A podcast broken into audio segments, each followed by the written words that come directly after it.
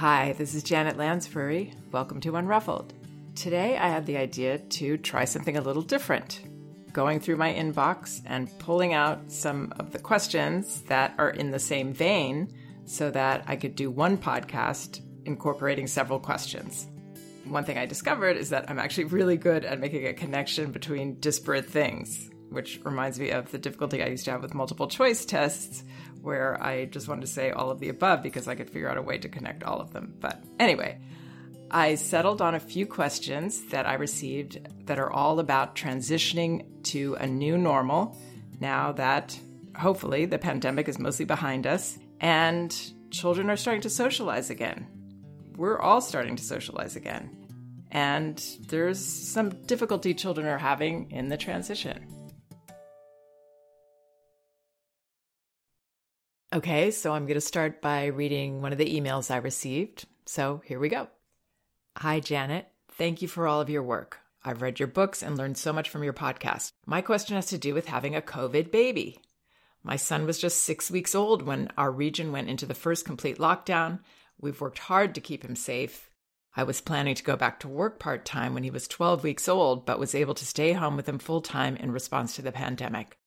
We have seen close friends out of doors and at a distance periodically and regularly FaceTimed with family, both for our own sanity and to share him with the people we love in a way that felt safe. Now that all adults in our sphere are fully vaccinated, we are moving towards, quote, normal socializing. I took him to see my family for the first time since he was two weeks old, and what became clear is that while he is very social and outgoing from a distance, he seems deeply distressed by another adult touching or holding him. He's 16 months old, and I know that separation anxiety is normal for a child his age, and that it is likely exacerbated by his experience of isolation due to the pandemic. My question has to do with how to best think about supporting him. It seems to me that this situation calls for a nexus of two positions from your work one, asking a child and respecting their response when a relative or other person wants to hold them, and politely declining if your child indicates no, and two, having a boundary and allowing for and welcoming the feelings your child has about that boundary without changing said boundary. My family and my mental health need for me to go back to work part time. What does it look like to introduce a babysitter or daycare to a child who is frightened of being touched by another adult? What kind of balance should I strive for between respecting his consent regarding being touched by another adult and considering having another caretaker as a need of our family and therefore a boundary. On our visit to my family, I really tried to stay very calm, warmly encouraging, and empathetic when he was freaking out about being touched, to avoid giving him the message that he was correct and needed me to swoop in and rescue him. By the end of the four day visit, he actually reached his arms up once to my mom and once to my sister, requesting to be picked up when he realized that I wasn't in the room with him and got scared. It seemed like he realized they would help him by bringing him to me. They did, I was very encouraged by this. I'm sure I'm not the only parent who has versions of this question. Thank you again for all you do. Okay, so one of the things I appreciated about this note, and actually all the notes that I'm going to be sharing today, is how much these parents get it. At least they get what I'm trying to communicate. Yeah, she nailed it with the nexus of the two positions respecting our child and also sometimes having to be the adult that sees beyond what our child wants in that moment and has to have a boundary like I need to leave you with this person now. Children are able to transition into new experiences, but most of them will have some kind of emotional process around that. There are the rare few children that, sure, they'll do something new and not have any uncomfortable feelings about that. I was not one of those children. I'm still kind of like that. They had a report card in my kindergarten. I remember it was not about letter grades, but there were like three check boxes if you're able to do something or you're still struggling to do something or you are quite capable of doing something. And the one I struggled in was meets new situations with confidence that was something that my teacher noticed was difficult for me. I think I even had that two years running with two different teachers. And that makes sense to me uh, where I am now. I remember being very fearful. I remember having a difficult process around starting a new class. And from what I know about the way I was raised, I was sort of pitied for those feelings and talked out of them somewhat. I didn't feel I didn't feel empowered in expressing them, that it was normal to have them. And it really, really is. It's very normal and expected for even children that might not be considered highly sensitive. Life contains so many transitions for them internally, in their family life. And this is another big one that a lot of children are facing going back to school, back to play with friends, transitioning to a new caregiver, being around a lot of other people again. So I just want to frame this that yes, this is absolutely normal and expected for him to be having a transition. And at 16 months old, he's also kind of at the end of the classic months for separation anxiety. So there's that as well. One thing I zeroed in on is she said he seems deeply distressed by another adult touching or holding him. And I don't know that I would assume that he's deeply distressed. Sometimes children, because they do express things so fully, they put it so out there, it does seem like it's stronger and deeper than it maybe is. I mean, I'm not saying I know what this boy is feeling, but the way I would perceive it to help him is that he's just saying, Hey, I don't know these people. I don't want these people to touch me. This is weird. No, I want to stay with you. That you're the person I've been hanging out with all these months. Oftentimes, children in a transition are saying those kinds of things, and they're not saying, This is such a deeply distressing, scary thing. And why does it matter how we perceive? Because the way we perceive will decide how we feel about it ourselves. If we feel anxious or that he should be okay with all this and what's wrong with him, if we feel like, oh my goodness, he's deeply distressed and disturbed by this, then it's going to be harder for us to do what this parent is actually doing, which is trusting his process. And that's what children need from us most to trust that child's individual process around this individual situation and this unique kind of transition.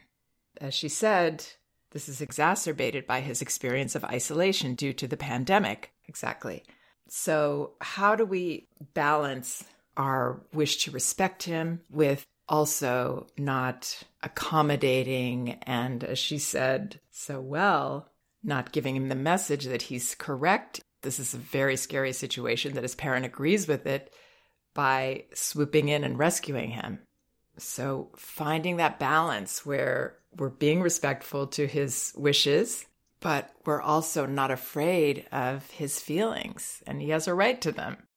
Expressing those feelings is exactly how he will get from point A to point B. If he can feel comfortable in that discomfort period, he will transition successfully into this next phase. The way that would look, she says, on our visit to my family, I really tried to stay very calm warmly encouraging and empathetic when he was freaking out about being touched. So, yes, this parent sounds like she's handling it all brilliantly.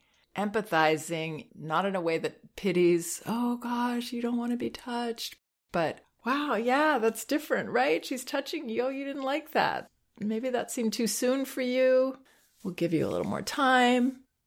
So, giving him that time, but responding and reflecting his feelings in a way that shows that you expect them, that you welcome them, and you're interested in them and you're not afraid of them. So I would know in your heart he's going to be able to do this. She says, by the end of the four day visit, he actually reached his arms up once to my mom and once to my sister, requesting to be picked up when he realized that I wasn't in the room with him and got scared. It seemed like he realized they would help him by bringing him to me. They did. So yes, that's very exciting. That that's just proof he's on his way and he's just in the middle right now. So it sounds like this parent really is respecting him and also respecting his process and not approaching it with her own fear and concern that he's not capable or that it's never going to happen. So it will happen. He's doing it in his small way. And then, yeah, if she needs to leave, while she's with them and go to the bathroom or do something. She should absolutely leave and let him decide whether he wants to go in someone else's arms. And now that they've done this thing where they brought him to her, it's also fine for them to not bring him to the parent, you know, if she's busy, especially, but allow him to maybe share his feelings in their arms. And that's what I would do if I was a caregiver that was coming in to take care of someone else's child and the child was left with me. I would want to encourage rather than discourage the child to feel their feelings. And it can be the hardest thing to do to let them grieve that loss of that person for, you know, a few minutes. Yes, it's their choice to be physically attached to us 24 7, maybe, but that's not as healthy for us or for them in the relationship. Relationships are about sometimes we're together and we're very together, other times we're apart. We can be all right that way too. And he will be, but again, not without a process. And sounds like it's going really, really well. So it's not something we have to train children to. It's not something we have to force or try to make happen. So I'm not leaving you with them just to test it. I'm leaving because I need to go do something. And I'm trusting that you're with safe people who you do know a little bit. I'm not doing it as soon as I get there. I'm waiting a little bit for you to get to know them. And I'm being clear, I'm being honest with you. All of that is part of the respectful piece in this. And I'm letting you decide whether you go close to them or not that's where the consent part comes in. So it should be an organic process. It's not about training a child or doing something artificial. It's about living our life with a child. And when introducing a new caregiver or a child care, you want to do this very gradually, ideally taking a few days where you are there with the caregiver. It's even a little more important that this is done carefully with a childcare situation because that is even more of a transition for a child who now has to go to a different place, be with different people. But if they're in their home, I would have the person come while you're there and they're sort of following you around, being with you while you care for your child, doing all the things that they would do. This could just be for part of a day or a few hours. And then the second day, you would maybe leave for a few minutes periodically to do the things you need to do and come back, check on how it's going, and have the caregiver allow your child to feel however he feels and encourage him to share that and just, you know, be there, allowing the adjustment to go gradually this way. So here's another similar question. Hello, Janet. My question is about my daughter's socialization. She is a bright and active child. She started to crawl and walk very early, and she was always very curious of other people. Then the pandemic happened. We almost completely stopped meeting people and having playdates. After seven months in the pandemic, we started to see a couple of friends for outdoor social distancing playdates, and it all went well. She was 14 months at that time. In the spring of this year, my husband and I got vaccinated, and we started to have a babysitter come over a few hours a few times per week. My daughter adapted quickly and had fun playing with her. Since then, she had a few sitters, and other than some separation anxiety at first, it all went well. However, when we resumed to go to the playground, she started to act frozen and didn't want to leave my lap for the time we were there. The change in the behavior happened with our baby friend, too. She would have a frozen look and would not want to interact for a long time. A few months ago, we met a new friend with two boys, and the first couple of times my daughter just took a long time to be her normal self. But at the last playdate, she refused to leave her stroller for the whole time. I felt like she didn't have any fun. She looked uneasy and almost anxious if the boys would approach. Whenever we are in an uncomfortable for her social situation, I try to just stay connected to her and do not push her to do anything, offering her activities, snacks, toys, just as I normally would. She's almost 23 months now, and I'm a little worried whether it's a normal developmental stage or she didn't have enough social exposure for the past year and developed some anxiety of kids. Should I keep arranging play dates or is it better to avoid the uncomfortable situations? I don't want to give her anxiety, and I'm just wondering if there's a way to help her enjoy playing with the other children. Okay, and now I'm going to read one more along those lines. I have noticed recently that my daughter, 19 months, will freeze up when another child approaches her on the playground.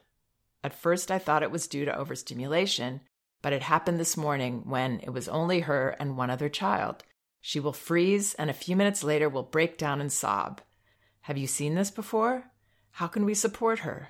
She's a pandemic baby, so she hasn't been around a lot of children, but I don't see other children behave this way.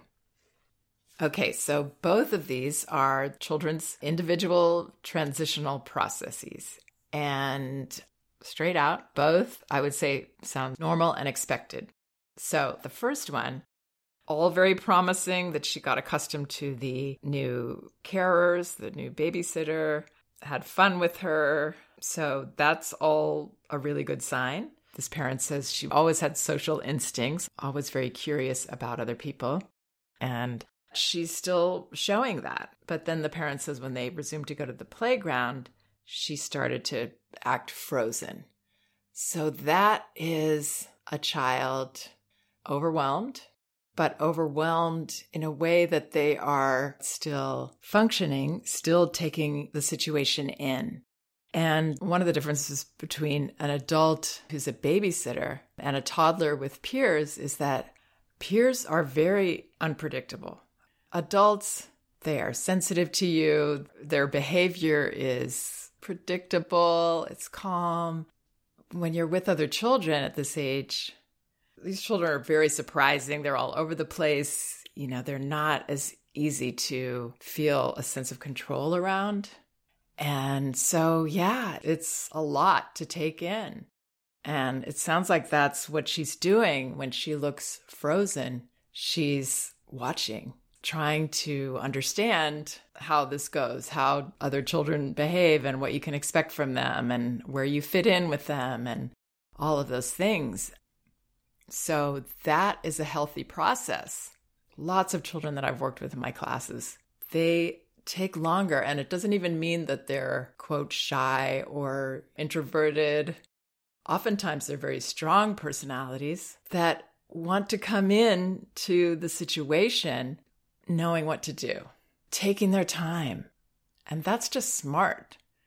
I mean, compared to adults, young children could seem like wild animals to another child. You really don't know what they're going to do or where you fit with them right away.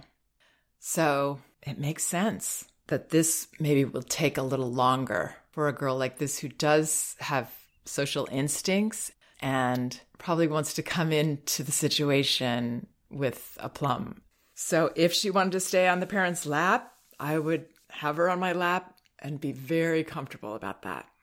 What we want to do again is encourage that process. So instead of feeling doubt and wanting her to get in there and play or trying to make it happen somehow, better to trust, better to believe in our child that she's doing it her way, which is the best way for any child, and let her do it. It sounds like this parent is doing that because she says, Whenever we're in an uncomfortable for her social situation, I try to just stay connected to her and do not push her to do anything. But then she does say she offers her activities, snacks, toys, just as she normally would. And that's the only part that stuck out for me a little. I love this parent's attitude about not pushing her to do anything. That's absolutely the best, trusting, most confidence building attitude we can have with children about just about anything. But I'm not sure why she's offering her activities and toys when she's in a situation with other children. Personally, I wouldn't. I would trust that she's in a very entertaining, engaging situation, just being in the presence of other children, and that she doesn't need to be entertained on the side or by me as her parent. So she can have the choice of she's with me watching or she's deciding to step in. And I think that might actually be a very natural way of encouraging her to step in. If we're kind of making it fun for her to just stay with us, she has less reason to. And also, it can be distracting her from this work she's doing. One of the things I say to parents when their child is the one that's that's sitting on their lap and watching is that child's learning the most in this situation right now that child is studying all these other children, learning about them.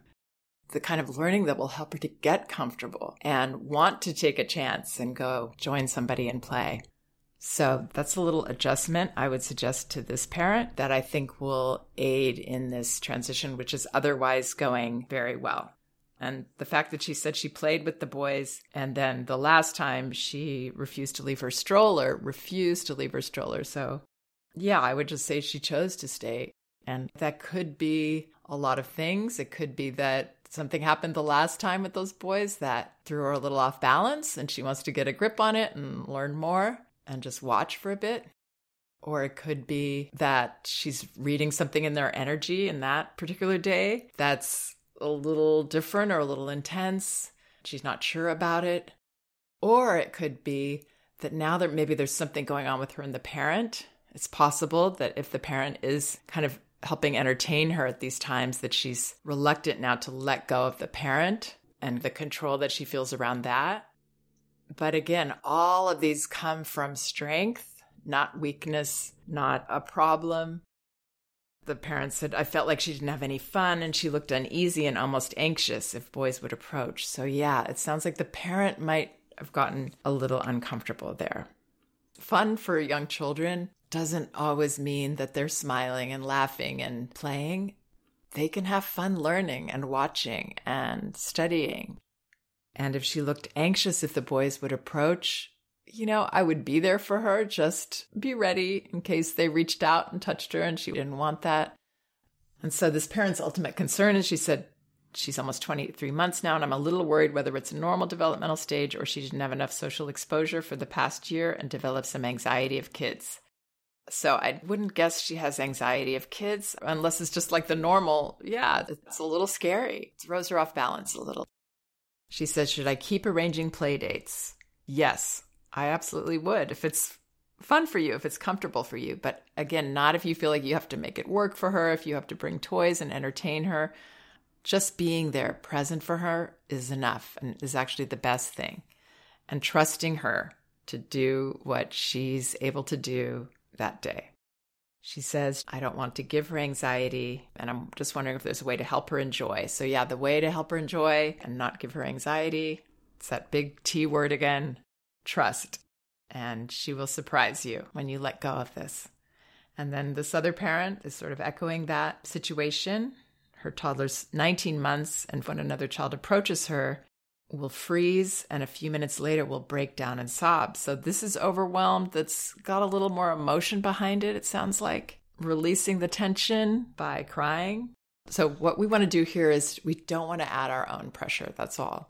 We want to just care for our own fears around this, our own anxiety. This parent says, I don't see other children behave this way. Well, you just heard about other children, older children behaving that way as well.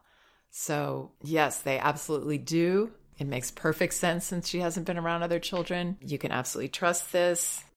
And the freedom in this is the trust, and that we know we don't have to do anything to make this happen. Just believe in our child and keep showing up without expectation that they're going to do this, that, or the other. And then what will happen is you will be surprised because they do, and it'll happen in a way that you didn't expect. And the way I would acknowledge her, the way I would handle her sobbing is be available, not grab her and pick her up. Just be there, getting down at her level, eye contact. Wow, that seems really close for you, or this is new, right? This is a new person. You don't know this person, and he's coming really close. I hear you. You've got feelings about that. That made you cry. So we can say just what we see we don't have to try to figure out is she scared? Is she tentative? Is she surprised? We can just say what we see, which is, wow, he came close and you you cried.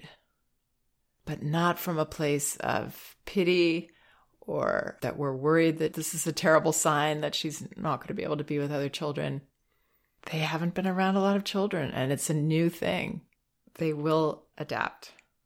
And so, what we want to do is not add our own tension to the situation because children will absorb that as well. And then it makes it harder for them. The pressure gets really intense because children will feel that we wish she would do this or we wish he would do that. Oh, we want this so much. Or we're so afraid and we're not going to be able to erase that completely, of course, but it's just something to be aware of that our own worries and wishes and hopes in the moment can just make it even take a little longer for what we want.